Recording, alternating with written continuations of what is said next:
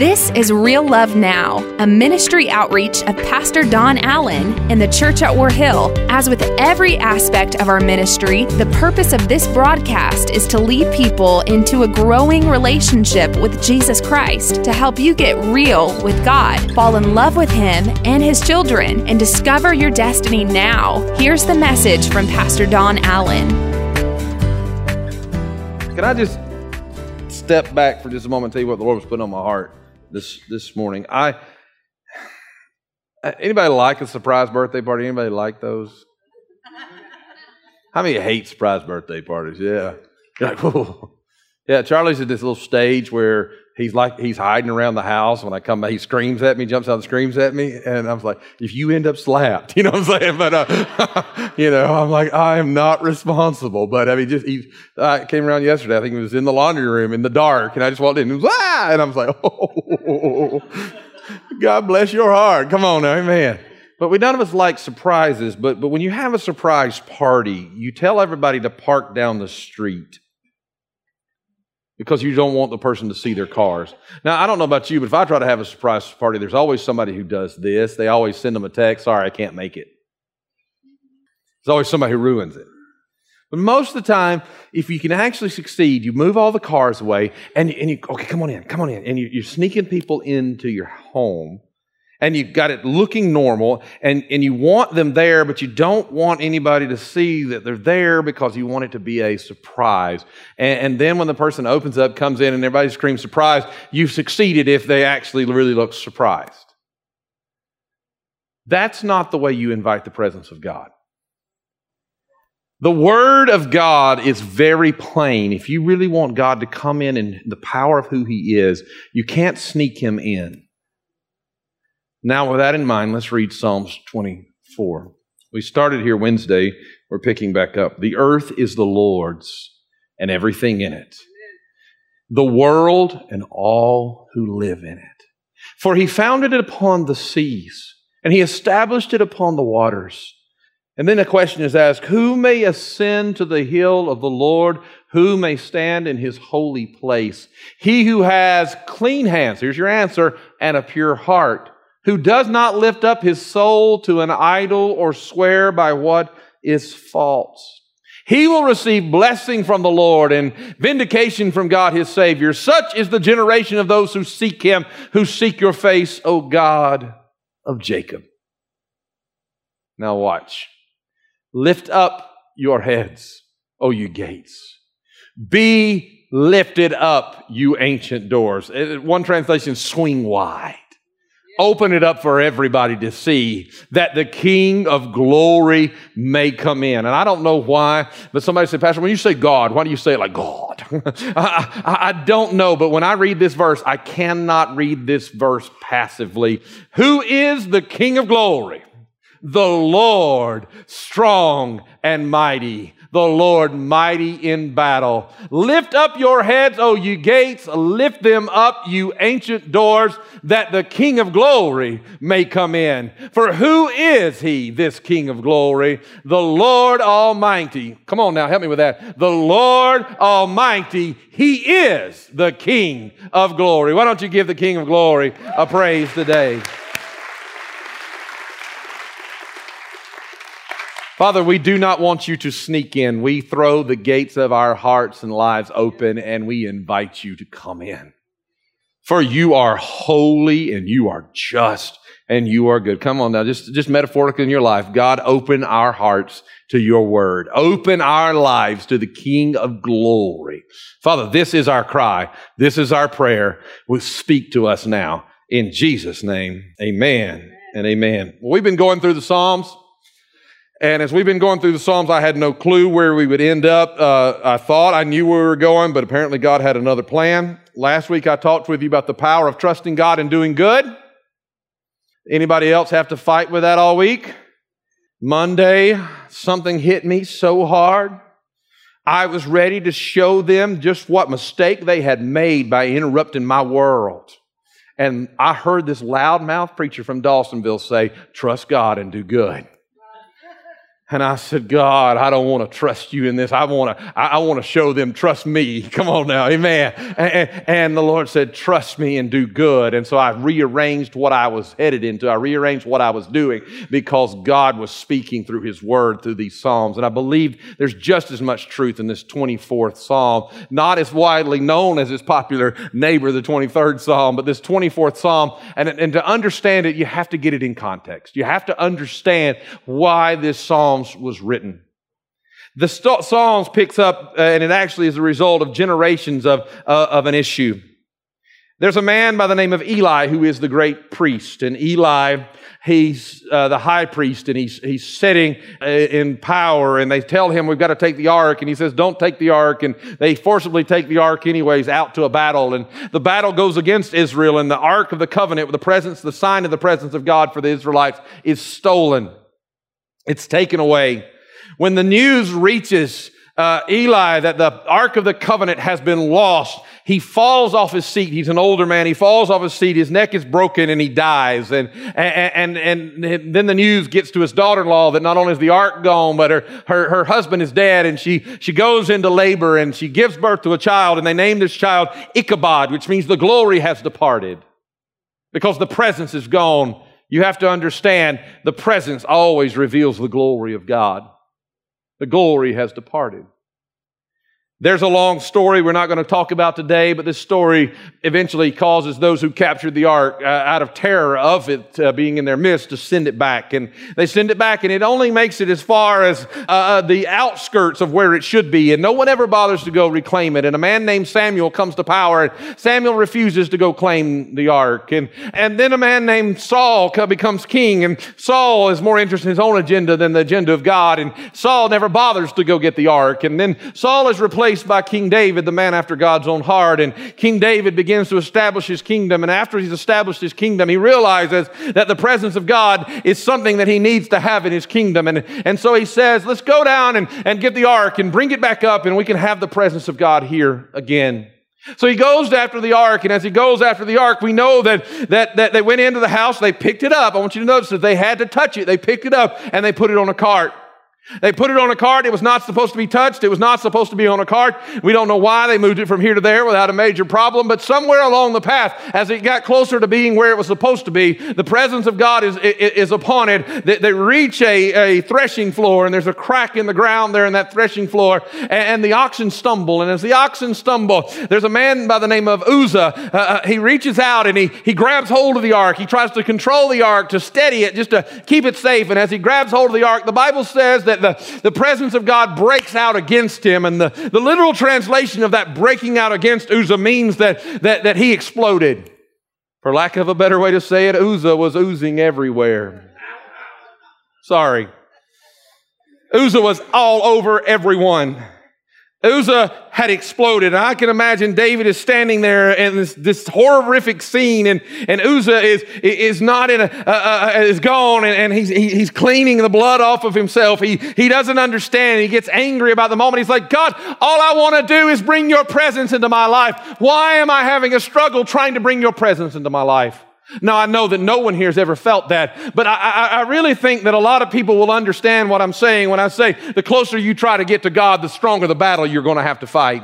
The more you try to get the presence of God into your life, the stronger the battle. And David reaches that place. He's like, God, I just wanted to do what you wanted me to do. And I don't understand why this is happening, God. I don't understand why this has happened. And all of a sudden, David says, I don't even want the ark near me anymore. I give up on trying to bring the presence of God in my life. Dare I say that because of the struggle and because of our unworthiness and because of the pain, that a lot of people and a lot of churches have given up trying to bring the presence of God into their life. But God is sending out a call. He wants somebody to throw open the doors of their life and say, don't try to sneak me in. Don't try to keep me at an arm's distance, but invite me in, and the King of Glory will come into your life. Amen. Oh, Pastor Don's preaching salvation. I'm not only preaching salvation, I'm preaching power for the saints. That the King of Glory wants to come into your life. Pastor Don, I don't know. I've been trying, church, and it's not working for me. That's the problem. You've been trying, church. You need to become the house of the living God, and God will change everything for you. Amen. I was going to be quiet today, but I feel what I've come to tell you. I feel this. And so David gets angry and throws basically a fit and says, get it out of here. And it ends up in a man by the name of Obed-Edom's house. It stays there for about 3 months, and word gets back to David. And David has been angry, and he's gone from anger to confusion, and now he's reached a place of humility. And they said, David, the ark has caused blessings on every side in Obed-Edom's house. And David says, well, let's go get the ark and find out how to do it right this time. And as they go to get the ark, David sits down before they touch the ark, and he penned Psalms 24. Before they try to embrace the presence of God again, he pens Psalms 24, and he writes this very famous first passage in the King James that says, the earth is the Lord's and the fullness thereof. In other words, he says, God, everything that's ever been created is yours. It's yours, God.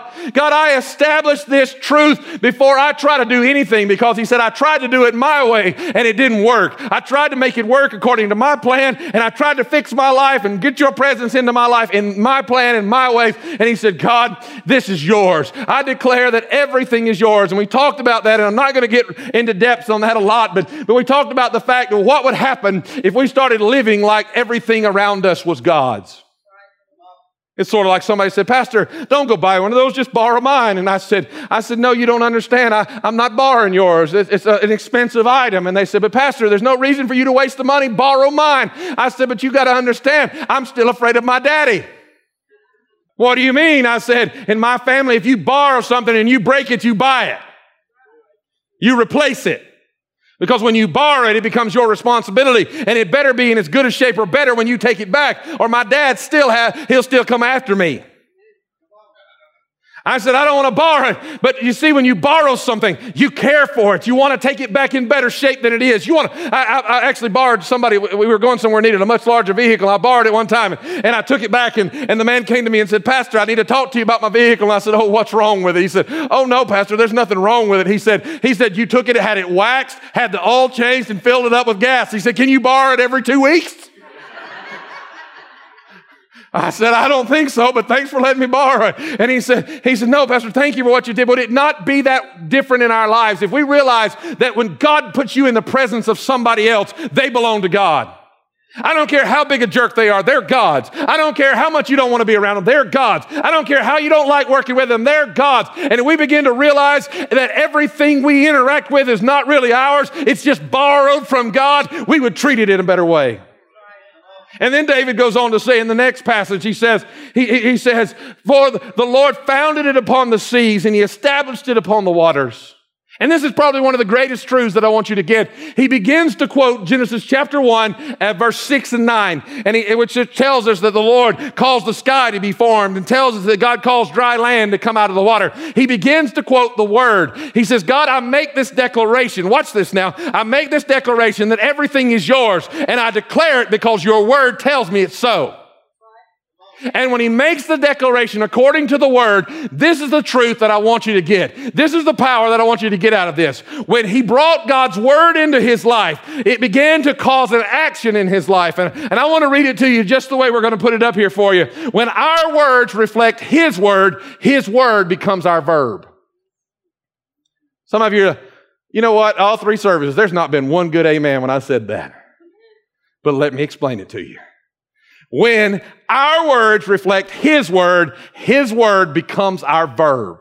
And what I mean by that, and I want you to get this today, I want you to get it in the very fiber of who you are, that what David is saying is, God, I did things wrong. I messed up last time. This is what I believe. Everything is yours. And then he quotes Genesis 1, 6, and 9. And he says, your word tells me it's all yours because you created it. Your word tells me this. And because your word, watch this, because your word says it, I know I can walk in it.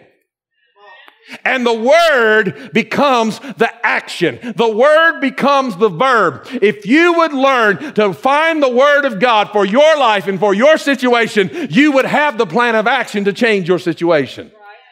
But here's the problem. We have instant access to everything nowadays. Now, don't you love the invention of smartphones? It's been a blessing, right? You know what my favorite thing about a smartphone is?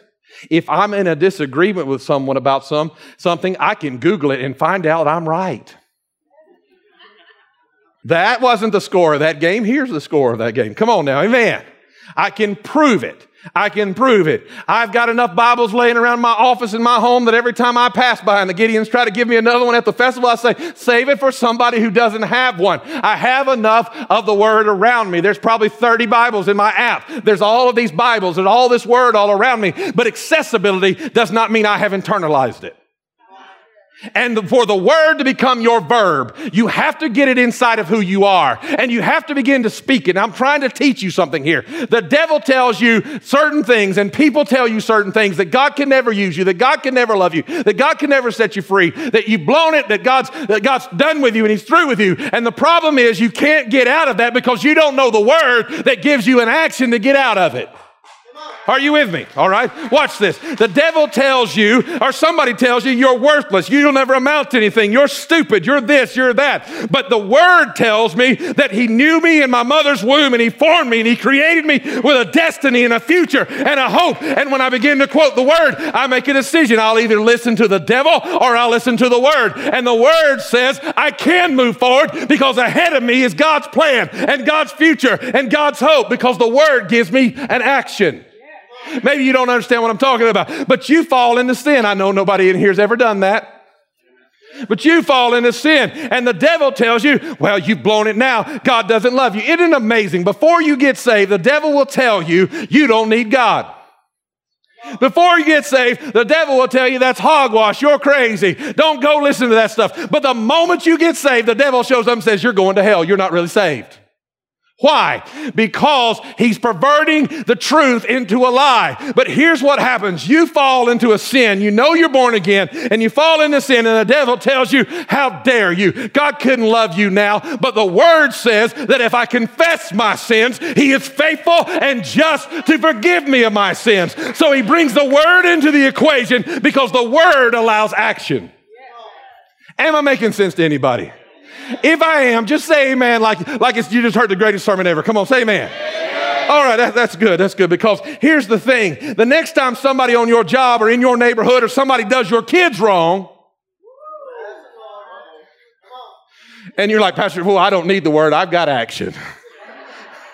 What you need is to turn His Word into your verb, because His Word says, do good unto those who despitefully use you. Bless those who curse you. Turn the other cheek. You see, the Word has to become your verb.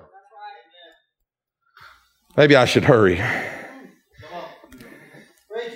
You see, there's truth here.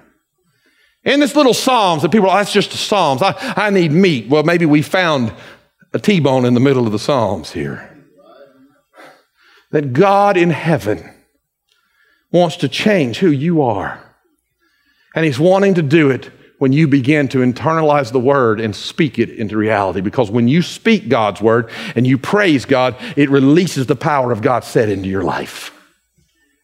God, I believe what You've said. See, God is looking for somebody to believe Him. God's looking for somebody to trust Him. God's looking for somebody who will love Him no matter what. The devil has said to you, God, Your Word says, and he says, I'm looking for somebody who will take a step on my Word so they can walk on the water of life's problems with victory and power in their lives.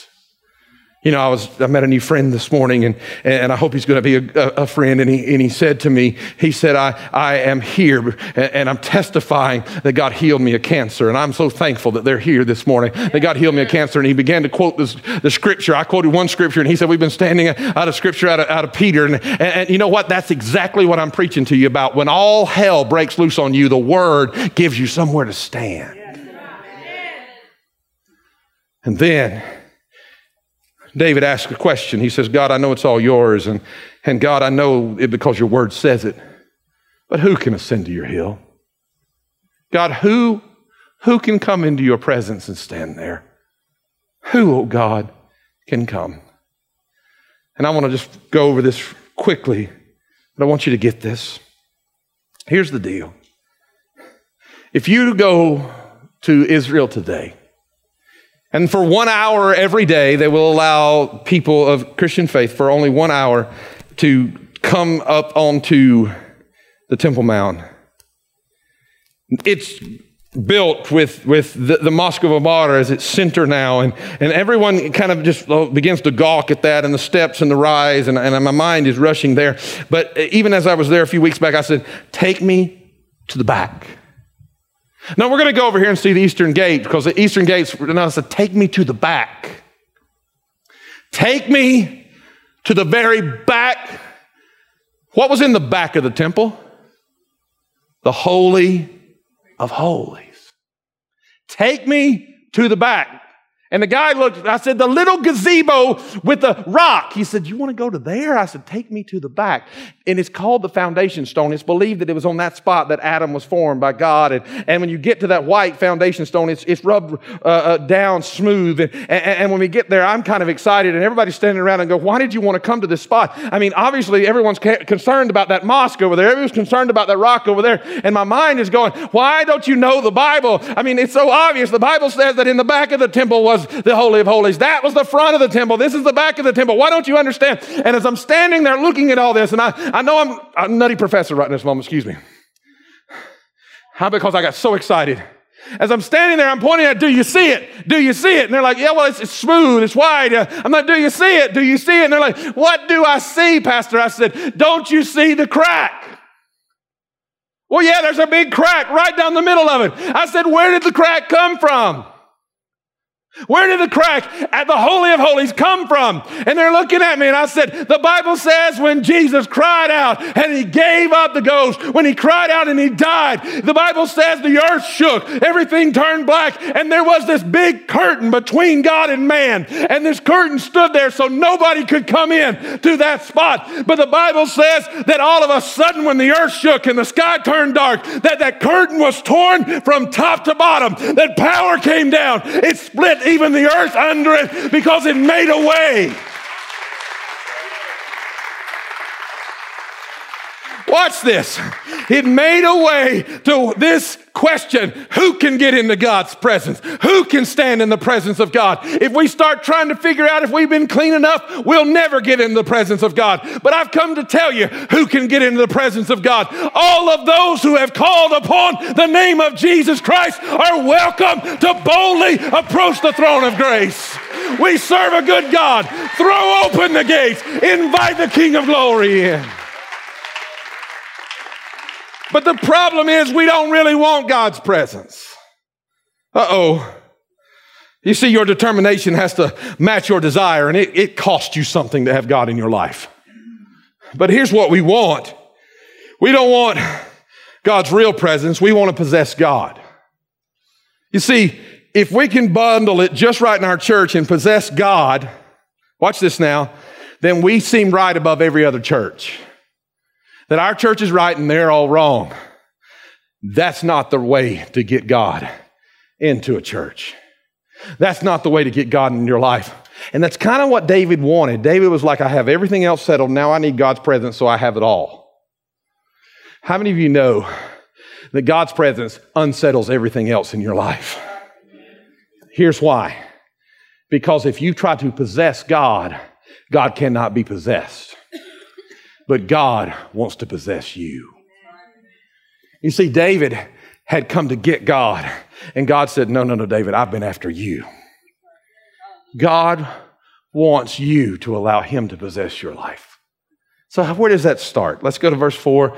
It's really, really simple here. Verse number 4 says this. It says, who can go into God's presence? He said, he who has clean hands and a pure heart. Does not have idols, we'll get there later, does not bear false witness, but he who has clean hands and, what is that, the conjunction is what? A pure heart. Interesting.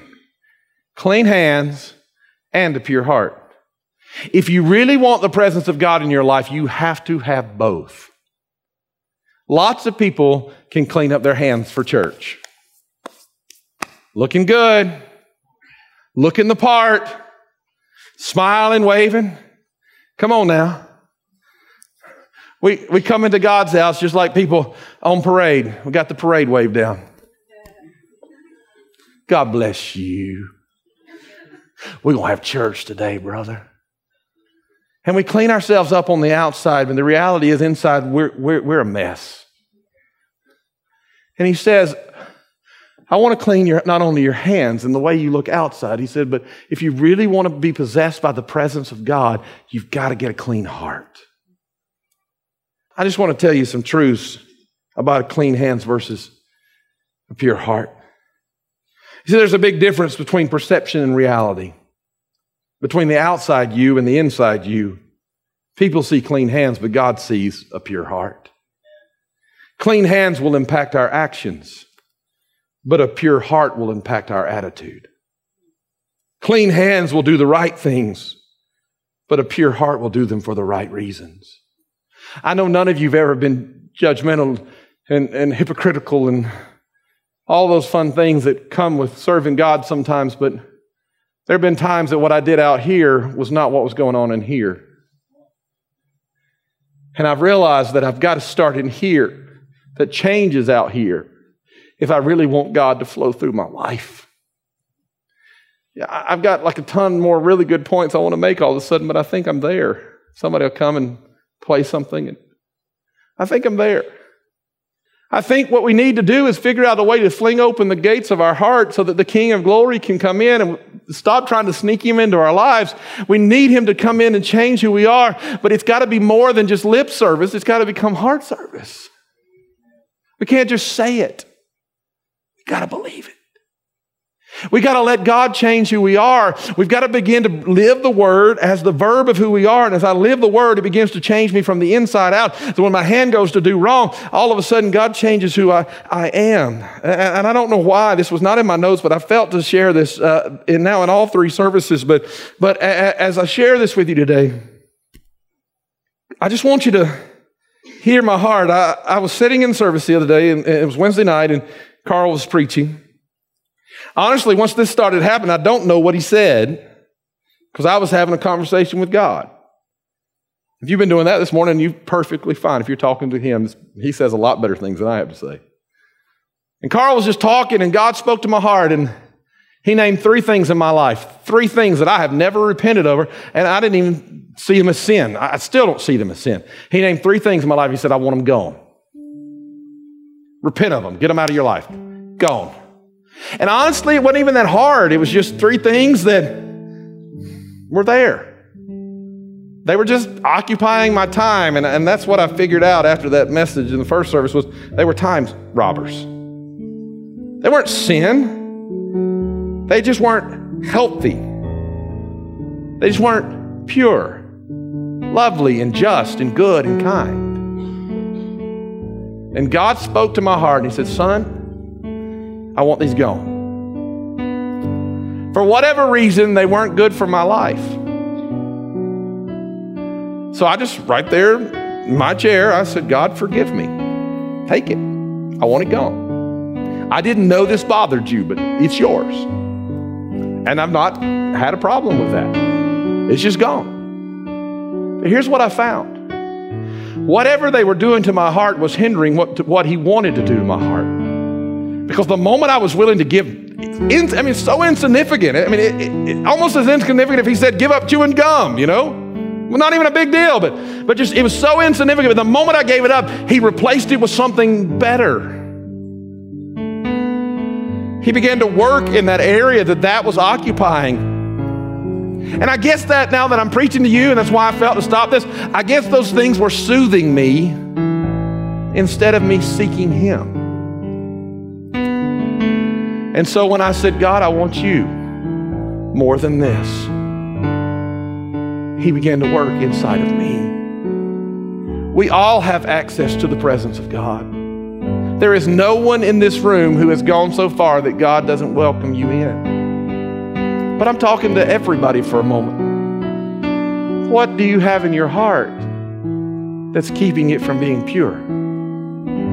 What do you have in your life that's not allowing your hands to be clean? What needs to be gone? Because this world, you listen to me. I'm trying to finish here and I'm almost done, but this world, I've never jumped the bandwagon with everybody. Oh, end time revival. But this world needs a move of God. And it needs the church to boldly be able to approach the throne. And we need to be able to, with clean hands and a pure heart, throw open the door. And as the King of Glory comes in, His glory will change all of our lives. But my question is today, what are you hiding? What keeps you out? You need to learn the word, that those who have a pure heart will see God's face. That without holiness, no man shall see the Lord, Scripture says. That we cannot be satisfied with living in sin. We must have a passion for the righteousness of God in our lives. Am I preaching truth? And I want you to stand with me. In moments, this service will be a thing of the past. It'll be over.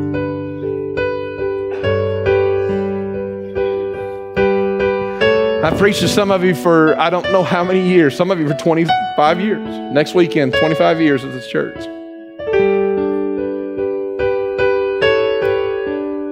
I thought about one friend I remember being there on their 40th birthday. Now it's a lot later. I preached to some of you for 5 years, some of you for 2 years. This may be your very first time. And if you've never heard me before, look, I know that I've been kind of all around the place this morning, but my heart just wants you to hear God wants you to surrender so that He can possess your life, your home, your family, and change everything for your good.